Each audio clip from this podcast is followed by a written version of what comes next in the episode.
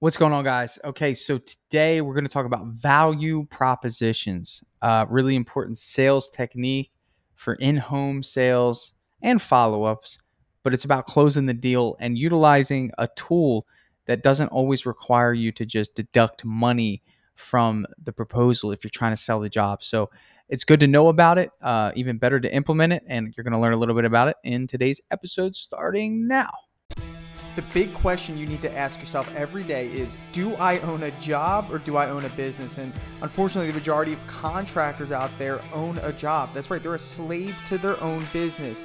But the other side of the fence is so much greener, it's so much better, and that's when you're finally fully in control of your destiny, your freedom, your time. And that's what Contractor Secrets is about. It's about taking back our time, building a business with systems, standards, values, procedures, putting yourself in the driver's seat. And that's what it's about. So I'm excited. I'm happy to have you here. Let's dive into the Contractor Secrets podcast. What's going on, guys? Today, we're talking value propositions. So, value proposition, you may have heard that term before.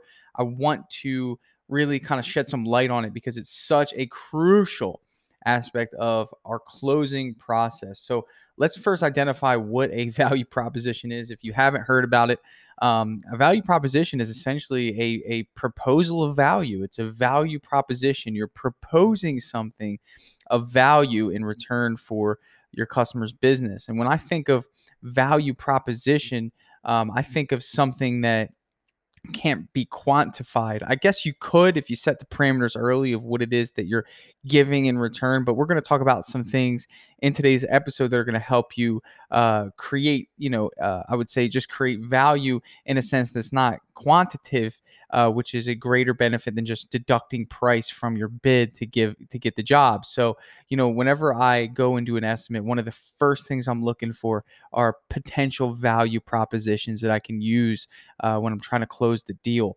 And I'm going to give you some example of those. So, uh, the first one of which is like the easiest one is whenever we get called to do an exterior estimate, I'm looking at the driveway, I'm looking at the roof, I'm looking at things that I can add on at the end for a value proposition um, because I know that I can work a deal with my pressure washing guy and I can actually get it for less than what they can. So the reality of the situation is when it comes down to the negotiation, you know, we want to outline those value propositions and we want to make sure that we're at least bringing them up and seeing if we can use those to push the needle as opposed to just deducting price because again it's all about perceived value okay? So value mm-hmm. proposition i'm proposing something of value and really it's up to the customer to determine what that value is. So let me give you an example of kind of an adverse you know close that that doesn't align with value proposition and the benefits of that would be you know if i sell a job for five grand or if i'm trying to and you know i'm doing a negotiation with them i'm asking the right questions find out what their budget is let's say they want to be at 4500 now here's the thing now I could easily say, okay, well, we'll do the job for 4,500. So in terms of real dollars, I lost $500. Okay. But I could go and say, you know what? How about this? If I pressure wash your roof or soft wash it for free, will you allow me to earn your business? And what that does is it causes perceived value to take over, and perceived value is whatever they assign to that value proposition. And for them, they might say, well, for me to find somebody to do that, that would cause me a lot of stress. And I know it needs to be done. I mentioned it to Tanner earlier because he asked. And number three, I assume that it's going to be somewhere around that to get it done anyway. So they might say, you know what? Yeah, let's do it. Okay. So it may only cost me $300 to pay my pressure washing guy to pressure wash that roof versus taking off $500 on the quote. Now, that's a value proposition that I've done many times. I do it for the driveway, I do it for all sorts of things. But being a really good salesperson in the house is more than just the obvious things, guys. It's it's more than just those things. You know, for me, it's about really just being an astute observer of the surroundings of what's going on, paying attention to pain points.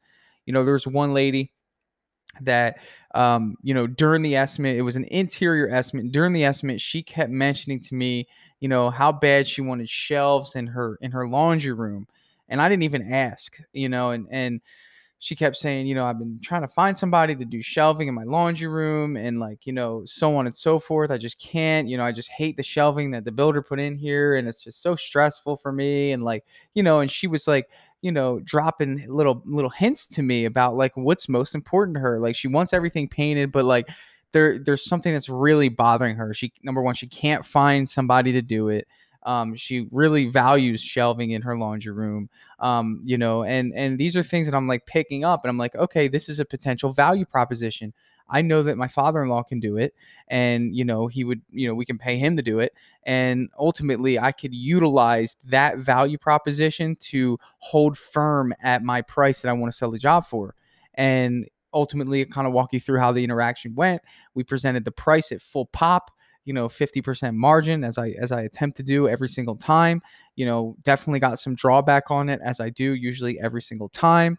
I always ask you know what was your expectation? You know i wanted to be here which was about six to eight hundred dollars less than where i was and i said hey listen you know what? Here's what i'm willing to do for you. If you allow me to earn your business today okay? If you allow me to earn your business today i want you to catch that. I'd really love for you guys to start using that ter- that that phrase if you allow me to earn your business today. It's the most subtle way to create urgency. If you allow me to earn your business today, I will include building out shelving in your laundry room at no charge. And I let her decide what that value is. Okay. Could that value be less than 600 to $800? Sure.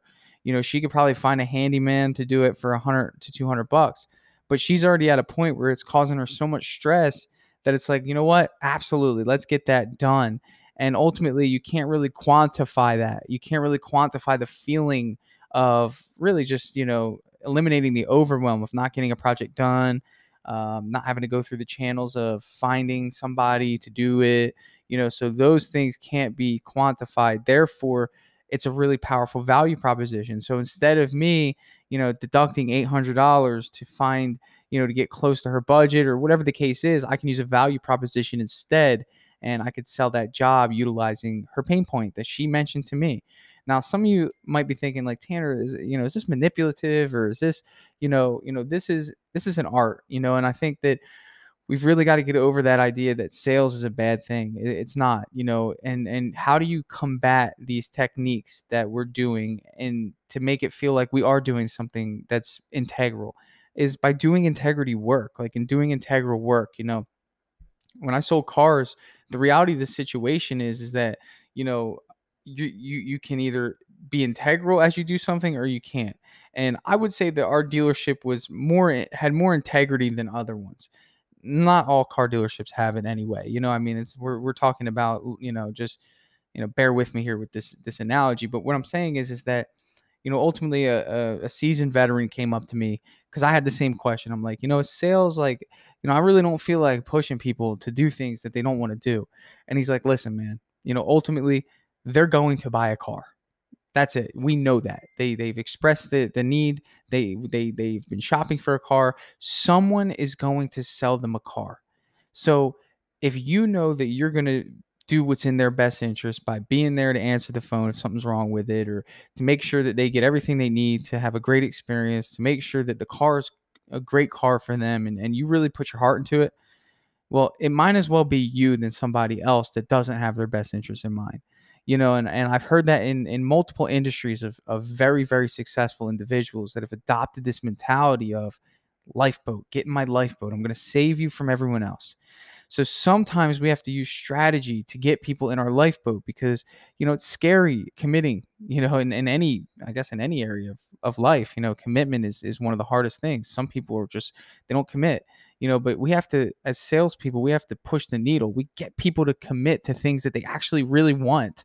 And, you know, we, we help them get over that money barrier you know that's really what it comes down to you know and, and the real thing is is that people are scared people are scared that they will give you more value in terms of their money than they're going to receive. So your job as a as a business owner is to exceed that value in relation to how much money they give you.